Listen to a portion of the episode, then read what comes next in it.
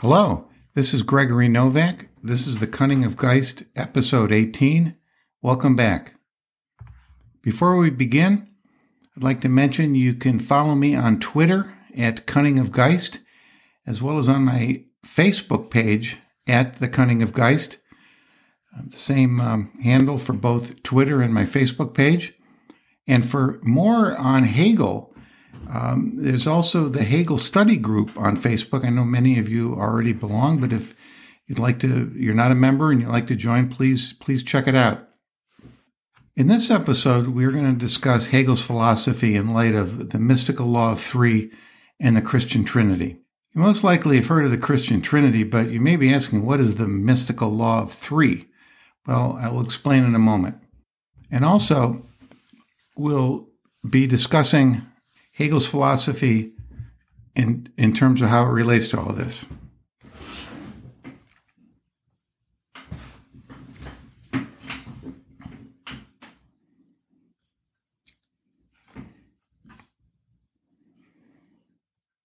Hello, this is Gregory Novak. This is The Cunning of Geist, episode 18. Welcome back.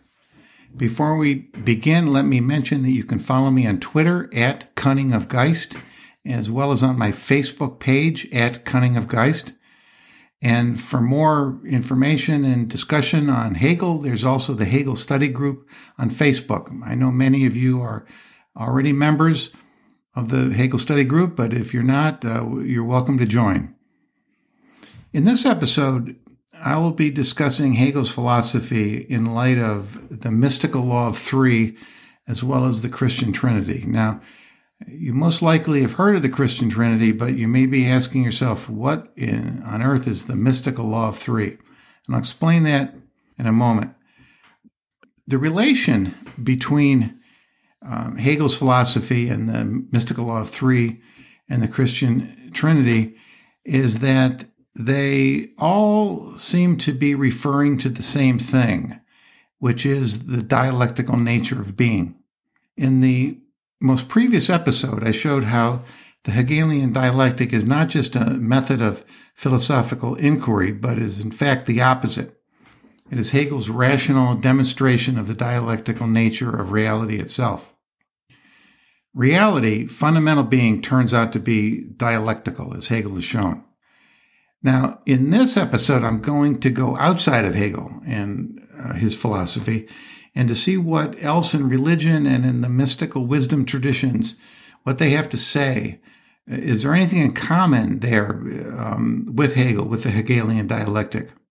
What I've found is that, in fact, there, there is some commonality, there is some correspondence. Uh, we did a full episode on Hegel and mysticism in episode 7 and, and Hegel and Christianity in episode 5. what I'll be discussing here today is that there is a clear correspondence of the Hegelian dialectic to both the notion of the Christian Trinity as well as the mystical law three. And if you haven't figured it out yet, I'll let you in on a not so secret secret. It concerns the number three, obviously.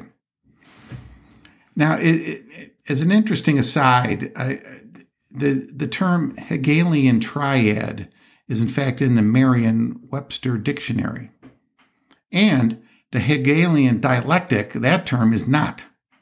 So, Hegelian triad is actually more commonly used than Hegelian dialectic. The Merriam-Webster dictionary defines the Hegelian triad as thesis, antithesis, and synthesis and as we've discussed here before many times, this is a completely incorrect meaning of the Hegelian dialectic. Hegel never used those terms. As we've said before, abstraction, negation, and concretization are more in line with what Hegel means. However, many continue to wrongly attribute these terms to Hegel. There's good reason for this. Many philosophers have done the same. This also includes Karl Marx and Friedrich Engels. But putting this misunderstanding aside, the notion of the Hegelian triad persists to this day and is probably what Hegel's most famous for. And it's not really surprising. Um, as Peter Benson correctly notes in a 2003 article in Philosophy Now, and I quote, it can't be denied that Hegel was obsessed with dividing everything into threes. You don't even need actually to read his books to recognize this. You only need to look at their contents pages. Each is divided into three sections, and each of those sections is further divided into three subsections, which themselves are often divided into three sub subsections. Even individual paragraphs, sometimes even individual sentences, frequently have three distinct parts. Why this obsession with the number three? Did Hegel believe, as many people have, that there is a mystic meaning to this numeral? Hegel wasn't, in fact, a mystic, at least not in that sense. He didn't believe in mysteries at all. On the contrary, he thought that absolutely everything ultimately could be explained, and his own philosophy would provide the groundwork for this complete explanation. End quote. So, it is understandable why people take Hegel's apparent obsession with the number three, as Benson calls it, as meaning something deeper. Now, let's move away from Hegel for a moment and focus on what I'm calling the mystical law of three. I know it sounds pretty strange, but let's get into it. Perhaps there's no one more responsible for popularizing this concept, the mystical law of three, than one George Gurdjieff. Um, we've talked about him before a couple times, but some background. Gurdjieff was a Russian mystic, philosopher, spiritual teacher, and writer. He was born in Armenia in 1877 and died near Paris in 1949. He became well known in spiritual circles by uh, a book by one of his pupils, P.D. Ouspensky, and the book is entitled In Search of the Miraculous, and it was published in 1949. And there's a very interesting side story here, and let me take a moment to tell you. Um, I want to read to you a, a quote from a popular spiritual New Age author, Marianne Williamson. And by the way, you may have heard of her. She was also a United States 2020 Democratic presidential candidate um, when they were still doing the primaries and there were, you know, eight or nine people in contention. She appeared in several of the early Democratic primary debates. You may have even seen her. However, when In Search of the Miraculous was reprinted again in 2001, Marianne Williamson was asked to provide a foreword. And I will quote from this. I quote, I know that I am not alone in having had my soul stamped by certain books at certain times. There are authors and writing that transform you as you read them, and for me, In Search of the Miraculous was such a teaching. If I were to choose one word to describe its influence on my life, that word would have to be foundational. For the generation growing into its spiritual maturity in the 1960s and 70s, reading Ouspensky was mandatory reading. If you hadn't read In Search of the Miraculous, then you hadn't learned your mystical basics. Certainly, In Search of the Miraculous became a touchstone of 20th century spiritual literature. End quote. And Williamson here is describing perfectly what this book meant to me. I mean, I could have written these words myself, probably not as well as her, but that's exactly how I would uh, I would describe it. And it's probably similar for many um, in the baby boom generation that would call themselves seekers. The book um, tells about Ouspensky's meeting Gurdjieff and then learning the occult system that Gurdjieff was teaching at the time. The system is often called the fourth way. And just very quickly here, uh, Gurdjieff saw four methods for enlightenment. First was physically through the the body. We call it the way of the fakir, using an Indian term. Secondly, the finding enlightenment through um, emotional means, through faith. This is the way of the uh, the priest. And thirdly, there's the intellectual method of enlightenment through reason, and this is the way of the yogi. But fourth, uh, there was a fourth method, which is superior to the other three separately, and that's the harmonious development of all three methods. So all three come into play, sort of a dialectical method um, to, to reach enlightenment. And this is the method that Gurdjieff taught. But perhaps more on this later in some other episode. But let's get back to what we're talking about here. Gurdjieff claimed to have secret teachings from an ancient occult brotherhood located in southwest Central Asia and he called this the Sarmung Brotherhood. Uh, he claimed the Brotherhood was was now Sufi, but um, Su- Sufism is the mystical side of Islam. But he claimed that the Brotherhood traced its roots prior to Islam. In fact, uh, Gurdjieff describes um, their roots as going back to pre sand Egypt, which is a time before the Egyptian dynasties, a very long time ago. So when he re- arrived on the scene in Russia, he claimed to have knowledge from this brotherhood, which extends back before recorded time. And he would um, give speeches and give lectures, and Ouspensky started taking, going to these lectures and befriended Gurdjieff, and the rest is history, as they say.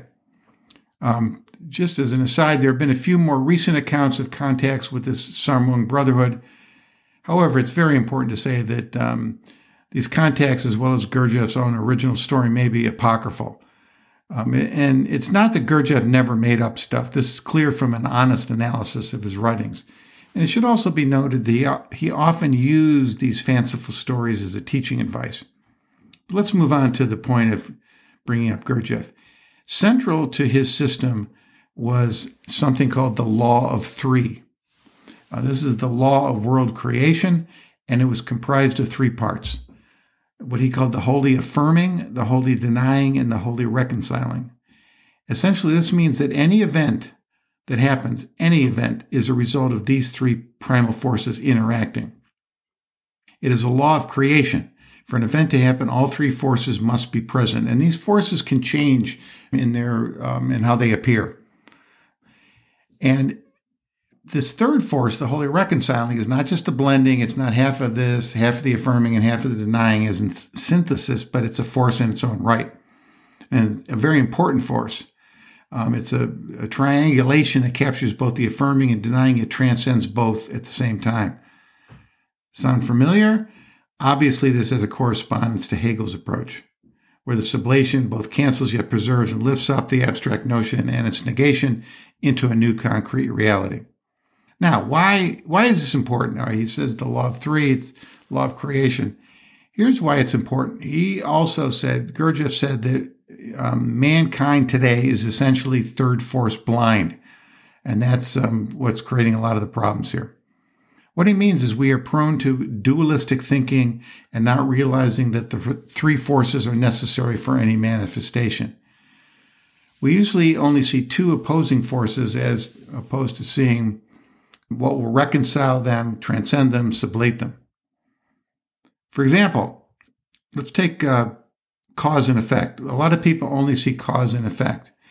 Um, if you're third force blind, that's all you see. When in actuality, there are three things at work an active cause, a passive cause, and then the resulting effect. This is what Gurdjieff was teaching.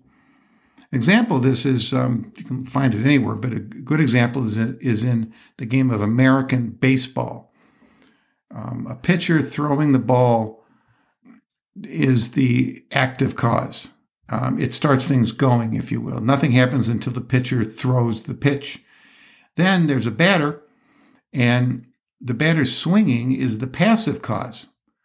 And the swinging of the bat, this passive cause, leads to a result, an effect, which is either a hit or a miss. So that's a way to look at it from, from three forces, not just two. A second example of being third force blind is what I call dichotomies without resolution. This is where there are only two sides arguing, fighting, with no search for a resolution. Our current political climate is a good example of this. I'll get into more of this in a, in a minute. But first, Gurdjieff is not the only um, occult or mystical tradition to emphasize the law of three. The mystical order of the Rosicrucians uh, clearly speak to the law of three, much in the same manner as, as Gurdjieff and their teachings. One additional tradition I should mention, I'm sure there are many, but um, and that's the Kabbalah, the Jewish Kabbalah. If you you know the tree of life, you may have seen it. It's um, it's got a, ten sephiroth and sometimes eleven. There's circles that are arrayed in a geometric figure.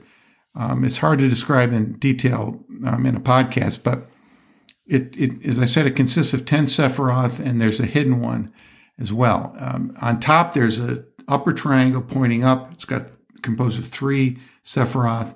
The top is the um, uh, Keter crown, and below it on the right is wisdom, or in Hebrew, Chokmah. Um, and uh, b- below it on the left is understanding, or Binah in Hebrew, and that's on the left. So that's the top triangle. And um, below that, there are two downward pointing triangles, and then one final sephiroth at the bottom for a total of 10. Now, uh, this tree of life, um, the middle sephiroth is meant to balance the right and the left side. And below um, wisdom and understanding, there's a sephiroth in the middle called Da'at, and it, it means knowledge. And it's knowledge is meant to balance the wisdom and the understanding. Again, that's the top triangle. If you go down one, which is downwardly pointed, there's mercy and judgment. Now, we're getting a little more closer to concepts that we understand. This is a big thing you hear all the time the need to balance mercy and judgment.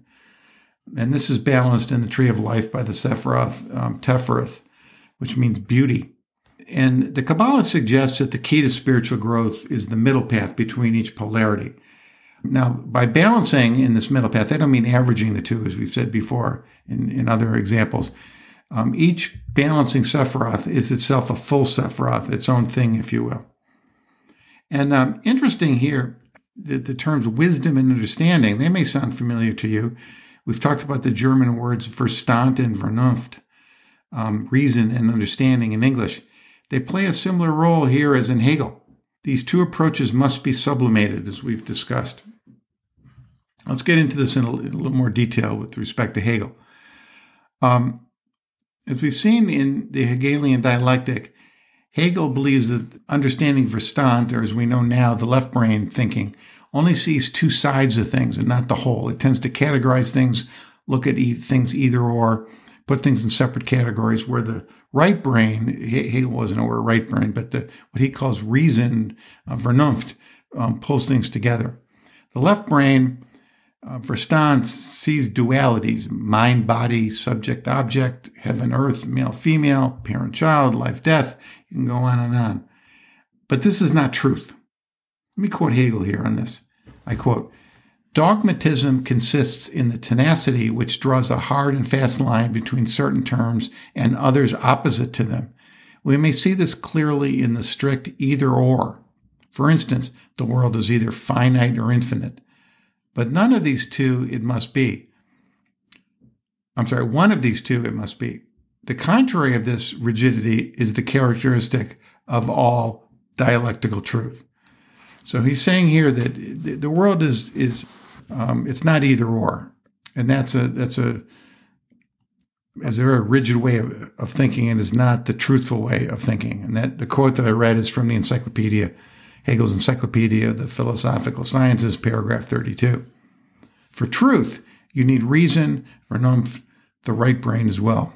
You need the triad of the Hegelian dialectic. Now, We've discussed earlier there are problems when you only see things in a dualistic nature, when you are third force blind, as Gurdjieff says.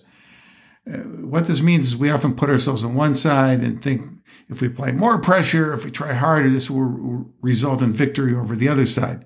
But the other side thinks exactly the same thing, and here's the error. Both sides do not look to a third way out, but they dig in their heels harder. Most wars are a result of this left brain only type of thinking, of being third force blind, of not using both our left brain and our right brain together. Now, uh, let's move on and talk about probably perhaps the most famous triad in the world today, and that's the Christian Trinity. First, a few words um, on the Trinity. Um, it's a concept that developed in the first few centuries following the life of Jesus. And it's important to recognize it's not really part of the New Testament at all, save for a few mentions that may have been added into the New Testament uh, well after the fact. And it's had its own complicated path in being developed within the church, very complicated. And there remain differing interpretations of the Christian Trinity to this day among different Christians and different sects and so forth. But let's cover the general notion. The Trinity, as I'm sure you know, is the Father, the Son, and the Holy Ghost, or some say the Father, the Son, and the Holy Spirit. The Father represents God, the Creator, sort of the Old Testament God. Um, the Son now is Jesus Christ, God's Son, and is the historical individual figure that lived on earth. And the Holy Spirit is now what is here to guide us on earth. So that's that's a very short rundown. Um, and as I've said, there continues to be much debate within the church itself as to the meaning of the Trinity, such as are there actually three gods here? A Father God, a Son God, and a Spirit God? Or are they three aspects of one God, or some combination of the above?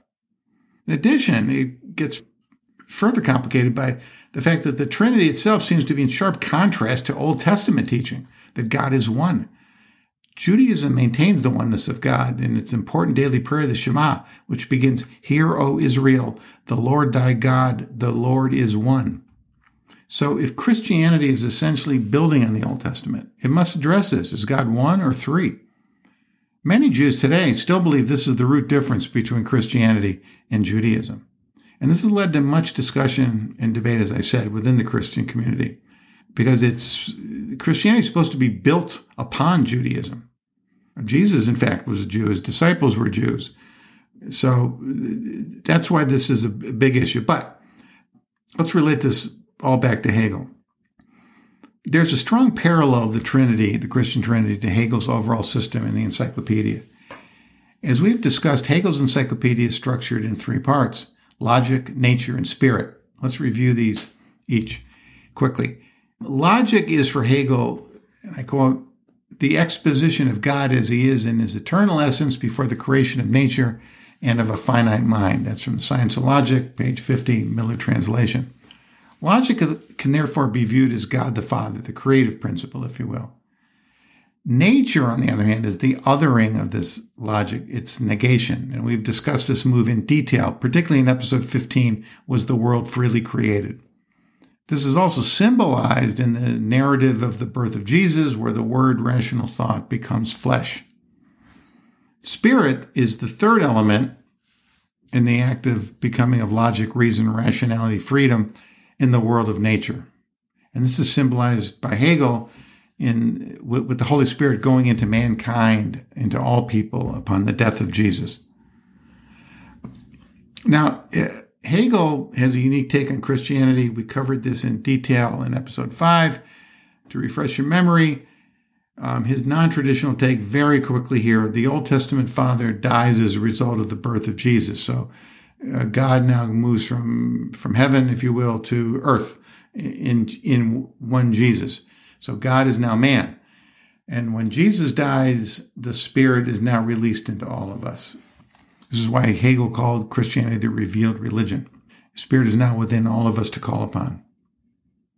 So, in summary, then, we have spent two full episodes on the Hegelian dialectic, and we've shown that um, it's a result of Hegel's work, not a method that he uses to investigate the nature of being.